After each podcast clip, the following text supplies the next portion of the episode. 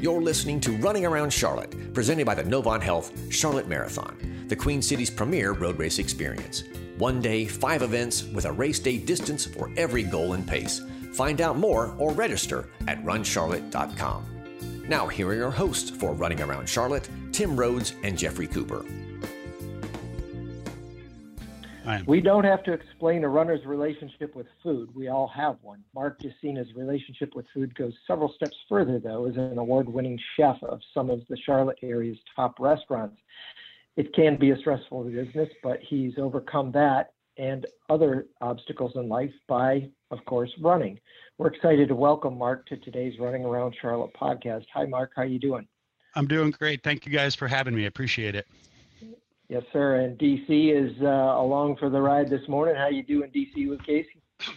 Oh man, I'm still thinking about those uh, pre-show donuts we were talking about before we got this thing going here. It's like great. It all comes back to Everybody the food, likes right? the donut. Yeah. so, Mark, what have you been up to these days? Um, I, I guess surviving a pandemic like most of us. Um, Mhm. I uh, I've been uh, well. I'm down at uh, Southminster Retirement Community, so um, unlike a lot of people in my industry, um, I, w- I've I've survived this rather well, um, which has put a lot of stuff into perspective. Um, I mean, the last couple of years of my life has been about putting stuff into perspective, and this year was obviously no different. Um, while a lot of my uh, a lot of my uh, peers were on unemployment or you know fearing for their businesses, um, I was pretty much being taken care of at work, getting tested on a regular basis, um, and laying low. So um, that, and luckily for uh, um, the reignited passion for running um, and some antisocial tendencies of myself, uh, managed to survive my downtime uh, as well as one could. I'm, I'm, which I'm which I'm grateful for. To it's a lot of words to say. I'm pretty grateful to be in a situation that I'm in. Yeah. Okay. I'm seeing a I'm seeing a version two of the loneliness of the long distance runner and kind of morphing into the hungriness of the long distance runner as well. Perhaps that's uh, ne- the next version. Yeah, that sounds about right. it definitely does. So, um, Well, you you mentioned being down at uh, uh what was South it, Min- Southminster? Yeah, Southminster. Yep. You tell us about that.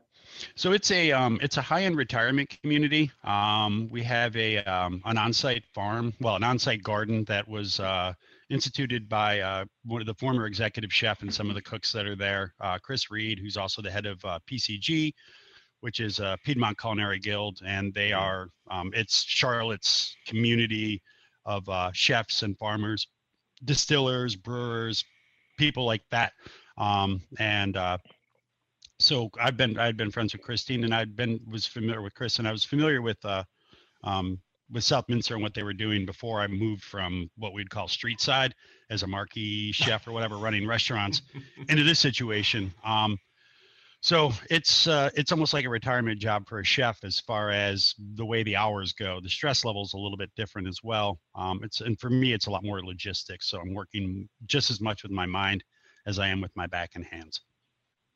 Well, I got to you got to explain that one because I have plenty of family and friends in the restaurant business, so I know for I know well, second second hand of the the stresses that that can bring on somebody's life. So tell me a little bit about uh, about what you're Yeah, talking sure. Well, you know, I mean, working in the restaurant industry, I guess, is a lot like running long distance. Um, having been a distance runner um, during my high school years, I think eh, ultimately I kind of predetermined what what I would like to do for a living, regardless of what I went to school for. Um, and uh, cooking, cooking was it. It made sense to me, man. It's uh, it, you know, just like just like preparing for an ultra, it's about time on your feet. Cooking is about time on your Yeah, feet. totally. Um, so you know that's i mean that's pretty much it we do 14 you know 14 hour a day is sort of an average work day six days a week is sort of an average work week for for a chef and it's uh you know it's it's high stress we don't have inboxes to put um, work off till tomorrow um, if somebody calls out sick that doesn't just sit until they come back somebody else has to do that work so if it's a six person team and two people are out sick it's a four person team doing six people's worth of work is probably the Yeah. easiest probably the easiest way to explain the math and this odd this this time con- this this time um, relationship that chefs have with time that I think runners immediately understand as well. um, mm-hmm. because there's sort of a there's the desired pace, there's the reality pace, right? Um, and then yeah. somewhere in between, and then somewhere in between is like today's pace, and, then and it never makes and it, and they never really they don't always coincide. Oh man, but it's like race day every day when you're in the kitchen, though, right? Yeah, you know that's that's pretty much. I think that's definitely a good way to say it. We don't really. I mean, we have you know like our prep might feel a little bit like uh like training work but even there you know we're still under the we're still under the gun like dinner yeah. starts at five o'clock whether we want it to or not it's the truth so um so i've got a note here that says uh um order fire what is order fire about Ooh, yeah, so Order Fire was a uh, um, or is it's on hiatus right now because of the pandemic. Um, but we are a, uh, a documentary series, so um, it's a like a web podcast, if you will. So um, it's online at um, orderfire.tv, and um, it basically it started off as um, me when I moved from when I got out of doing fine dining into I started working at Earl's Grocery, so I was sort of toning down what was important to me as far as cooking, trying to find some balance in my life and make sense of things post uh, um, like ego drop, ego job, as you will.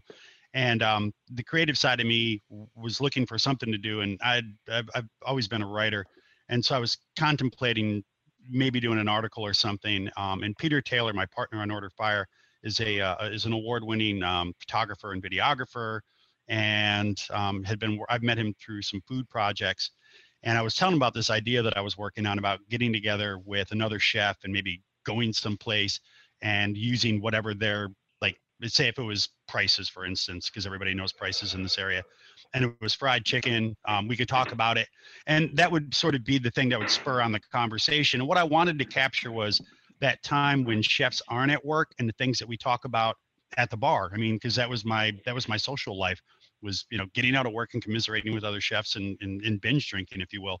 Um, and Order Fire was born from the, the the stuff that usually doesn't make interviews for chefs. If you guys have ever read any of the um, like any of the local magazines yeah. and they talk to a chef and it's no disrespect i mean magazines have x amount of space that they've got for public for publishing and they need to get to what they need to get to but there's always a lot of great stuff that gets left out the human element the human ingredient as yeah. we called it so that's what this thing that's this thing started off as an idea of we would just sort of talk to some of my chef friends and we would just have this banter and we started to discover that it went further than the industry and it was kind of i always say it's like ice road truckers but with food. People don't because people don't watch ice road truckers because they identify with driving a truck on ice right? They identify with it because it's a human it's a human story. And and so um, once we realized that, we recognized that our audience was going to be more like the people that show up, you know, to um, to eat.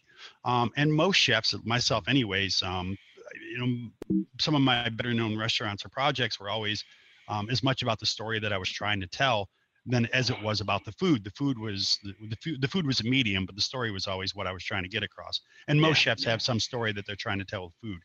So once we turned that into the pod or to the webcast Order Fire, mm-hmm. and we ended up doing five seasons of it, um, hosting parties at Free Range Brewery, um, and just sort of and a lot like trail running, specifically trail running, because yeah, of the yeah. community with trail runners are are definitely different than roadies. Um, having yeah, been a totally. road runner as a as a as, as a young as a young guy, road runners were always a different. That that's what I knew as runners, and when I came across um, trail running, quite quite by accident, having run cross country, um, it was odd because I'm like, this is a lot like this is a lot like the the food community, a lot like the skateboard community.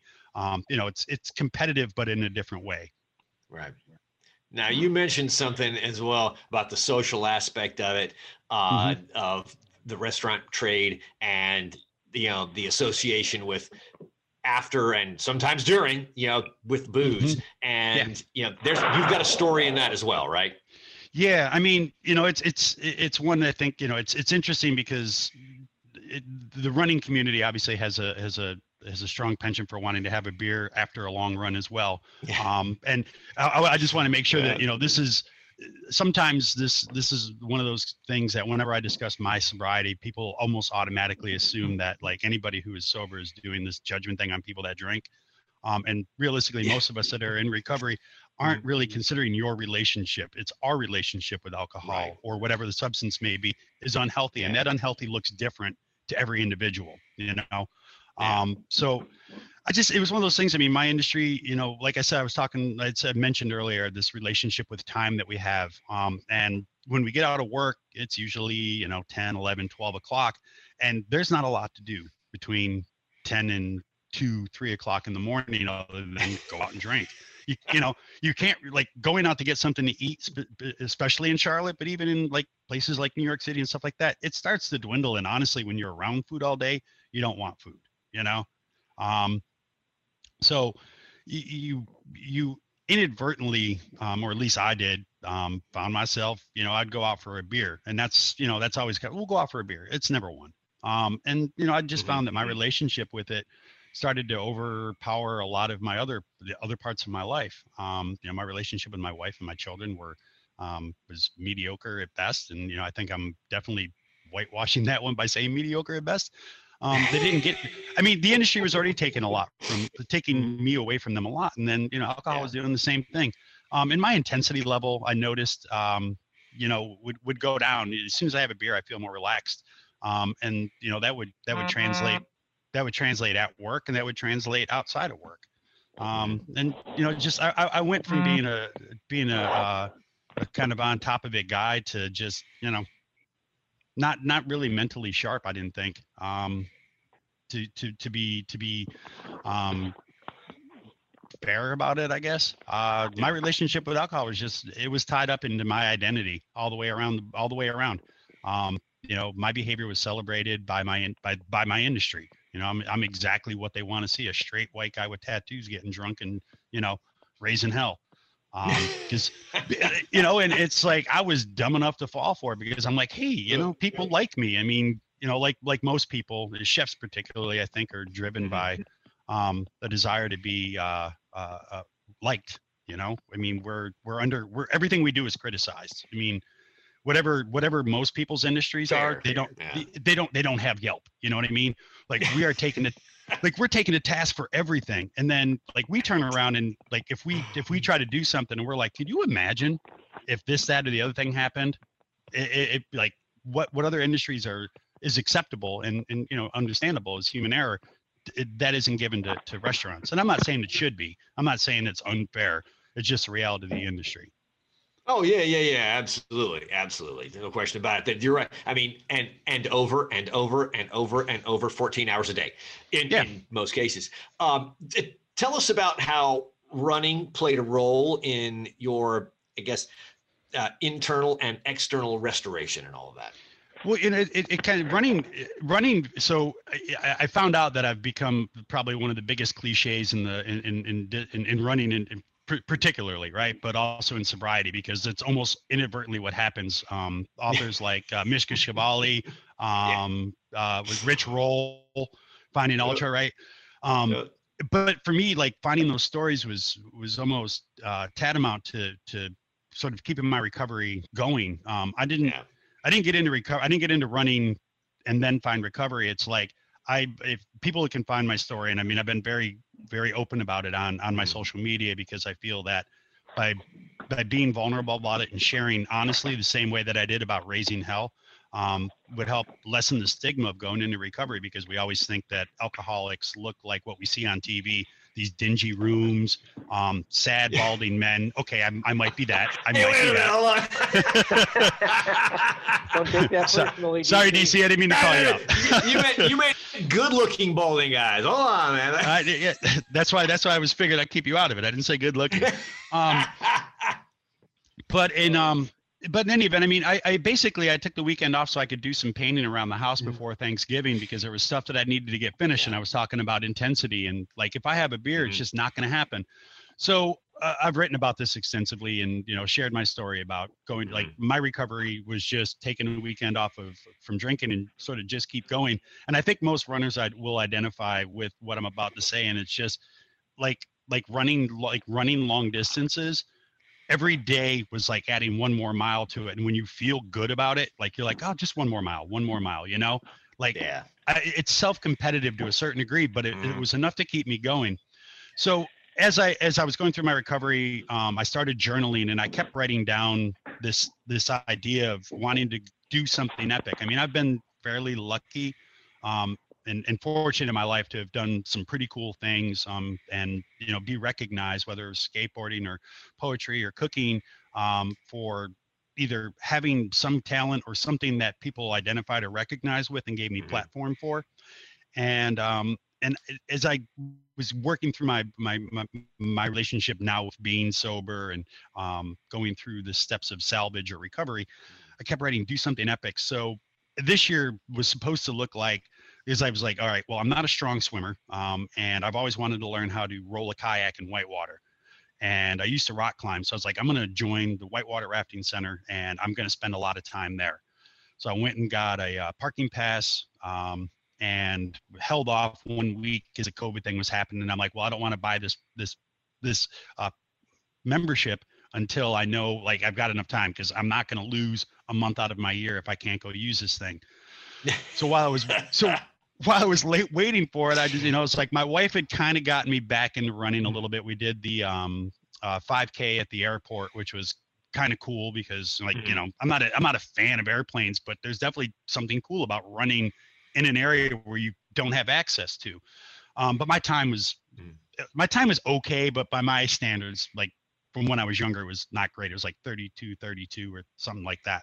Um, but I felt like shit. I mean, it was a lot of work to run to run three miles, and I've run way more than three miles when I was younger, you know.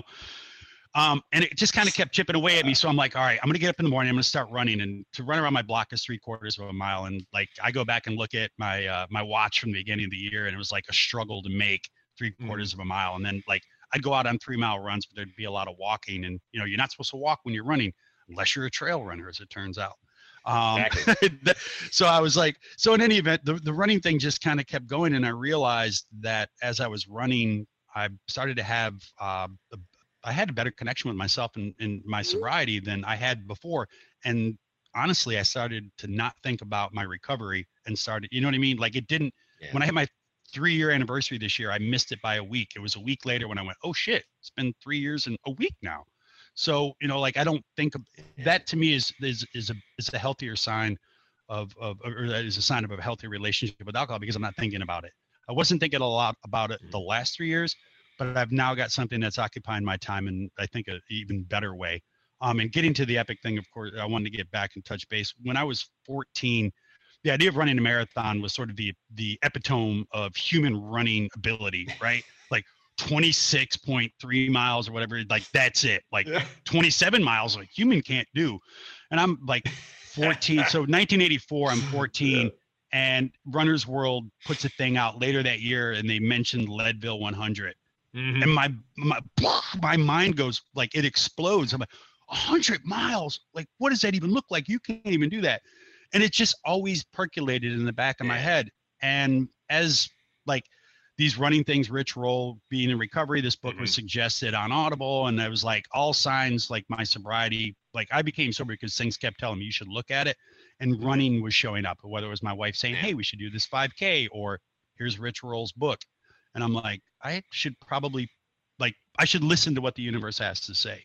Um, so by doing that, I mean I found a whole other community of people that are um, weird. Mm-hmm. Um, a lot, not a lot, but a, a, there's a portion of them that are in like some form of recovery or sobriety, mm-hmm. um, and we all enjoy the same things. And nobody, there's no question about like at the end of a run that I'm not drinking. You know that that doesn't yeah. come into play because that's just part of the experience, not the experience. Right. The shared experience obviously is, you know, you didn't poop your pants.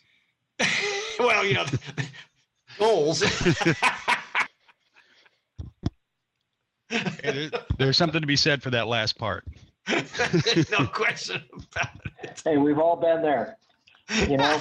no, I have not Stop. been there. I have not pooped my pants. I have full disclosure. Stop, and roll takes on a whole new meaning.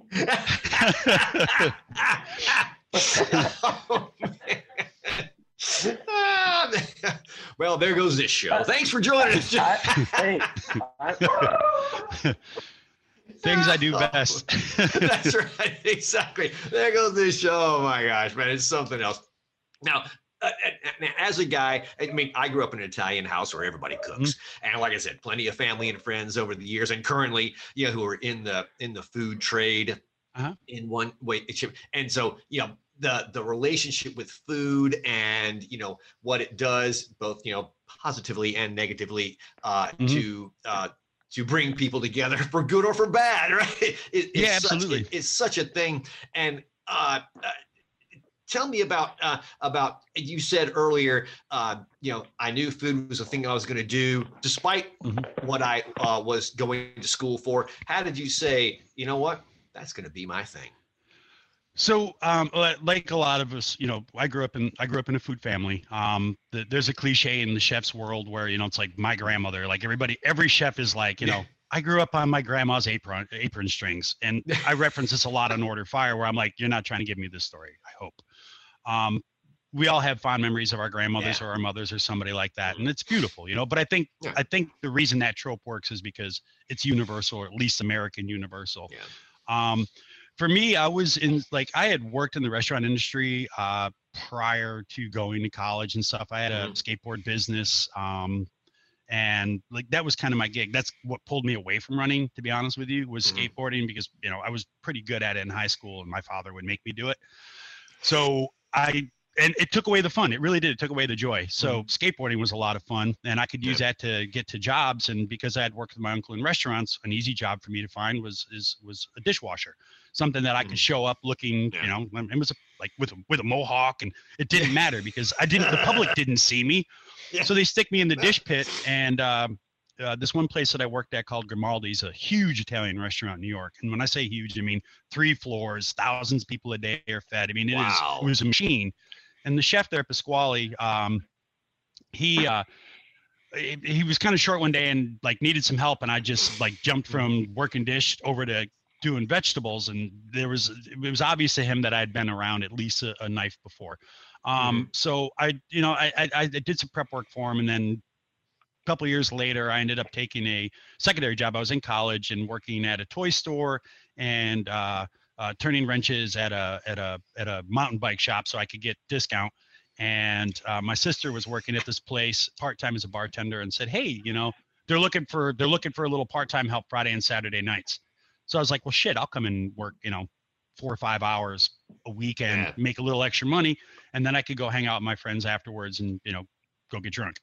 And uh, so I worked a, I, I worked a weekend in the industry, and honestly, by about the second week they were mm-hmm. asking me if I could pick up a couple extra hours. Um, and it started to dawn on me. I was studying philosophy, by the way, and uh, philosophy is encamped and all these different things, and people have re- there's ridiculous arguments. Have you seen the internet recently? It's a lot like that. Um, it's a, it was a lot like that. It, it, quite honestly, DC, the, the the true the truest answer to the question mm-hmm. that you gave me was the reason I got into the restaurant industry was because good steak or bad steak, nobody could tell me it wasn't a steak. and that was and, and, and, honestly that was really important to me like i needed to have some meaning in whatever it was that i was doing and that was it and i really loved the fact that it was like being a rock star and i do you hear my voice i can't sing so it wasn't like that was off the table. It, it, wasn't going to happen for me anyways. But cooking turned out I was I, I really enjoyed everything about the industry. The chaos made sense. Um, the language made sense. Mm-hmm. The toxic uh, the, the the toxic culture was something that I was like I like I don't know I understood it. Um, probably perpetuated it for a while as well. Um, I try not to nowadays. Um, but you know, it, it, it was it, it, for the time and place that it was, it was a lot of fun, and I and really enjoyed it. But more than anything else, I really loved being able to communicate with people in a way that they could understand. You know, a lot of things that I'm yeah. talking about or say here or say on order say on order fire or whatever may not always resonate or hit home. But when somebody sits down to eat a well crafted, cooked plate of food, no matter what it is, no matter what the ingredients are, you can't argue with that. Yeah, well, hey, Tim, that sounds like a lot of the reasons you got into retail, don't they? yeah. a, a, a well-plated running shoe. oh, a well-plated pair of socks. Can't go wrong. There you go. I'll have, I'll have oh, a, uh, uh, a nice running shoe for the main course uh, with a side of running socks and uh, something to drink, you know. So Exactly. Mark, well, thanks I mean, so much seriously. for your time today. Yeah. Yeah, absolutely. yeah. Yeah, seriously, all kidding aside though, I mean it is it is a people thing and you know and you know it's a relationships thing and I mean I was only half joking when I said, you know, because Tim used to be in the banking biz and mm-hmm. you know and not in a in a you know direct to people kind of way and I think you know that engagement that that runners have with each other in that community and you know regardless of what direction they come to you know it is a, a, way to find a tribe. And you know, i think that's one of the cool things about you know like you said whether you came from uh you know the, the skateboarding trail running mm-hmm. you know dirt baggy side or you came from the you know squeaky clean you know you know track to 5k to marathon side or however you just fell into it because of the pandemic and it was nothing else to do because your gym was closed. You know we all kind of you know we can all kind of do it uh, regardless of the space or place or pace even and that's what's really cool about it man. Well i agree. I mean that's i mean that's really to me is really the best part about it is and i think you know running's a great metaphor for when we especially in yeah. the situation we are as an american culture the thing i love about running is is that once you pull all the politics and everything aside people are operating at their own space at their own pace and honestly who gets mad when you see somebody running faster or slower than you honestly you might go, I wish I was running as fast as that individual, but you're you're you're not going to get mad because they're doing it. Generally, mm-hmm. you feel inspired by it, right? And that to me, I think, is what I like about it the most because all the other stuff is ancillary, and you just see somebody yeah. like out there enjoying or suffering just like you. Roger that. oh man. Well, Tim, put a bow on it for us Mark, here, boss. Yeah, thank you so much, Mark. It was a pleasure to uh, speak with you today, and I, I really enjoyed your story, and uh, wish you the best uh, in the in the industry and with your running and uh, and your recovery as well. And um, you know, just listening to your story, it's an inspiration to to to me, and and I hope to some of our listeners as well. Well, I appreciate your time and having me on here, and I look forward to seeing you guys at some point at some event. All right, Mark. Ain't that the truth? Mark Jacksina, folks, uh, thank you very much for listening today, and uh, we will talk to you next time. The Running Around Charlotte podcast is presented by the Novant Health Charlotte Marathon. One day, five events with a race day distance for every goal and pace. Registration for the November 16th Novant Health Charlotte Marathon, Half Marathon, Relay, 5K, and 1 mile events is available now at runcharlotte.com. Running Around Charlotte with your hosts Tim Rhodes and Jeffrey Cooper is produced in partnership with Well Run Media and Marketing. Listen for new episodes of Running Around Charlotte released every week.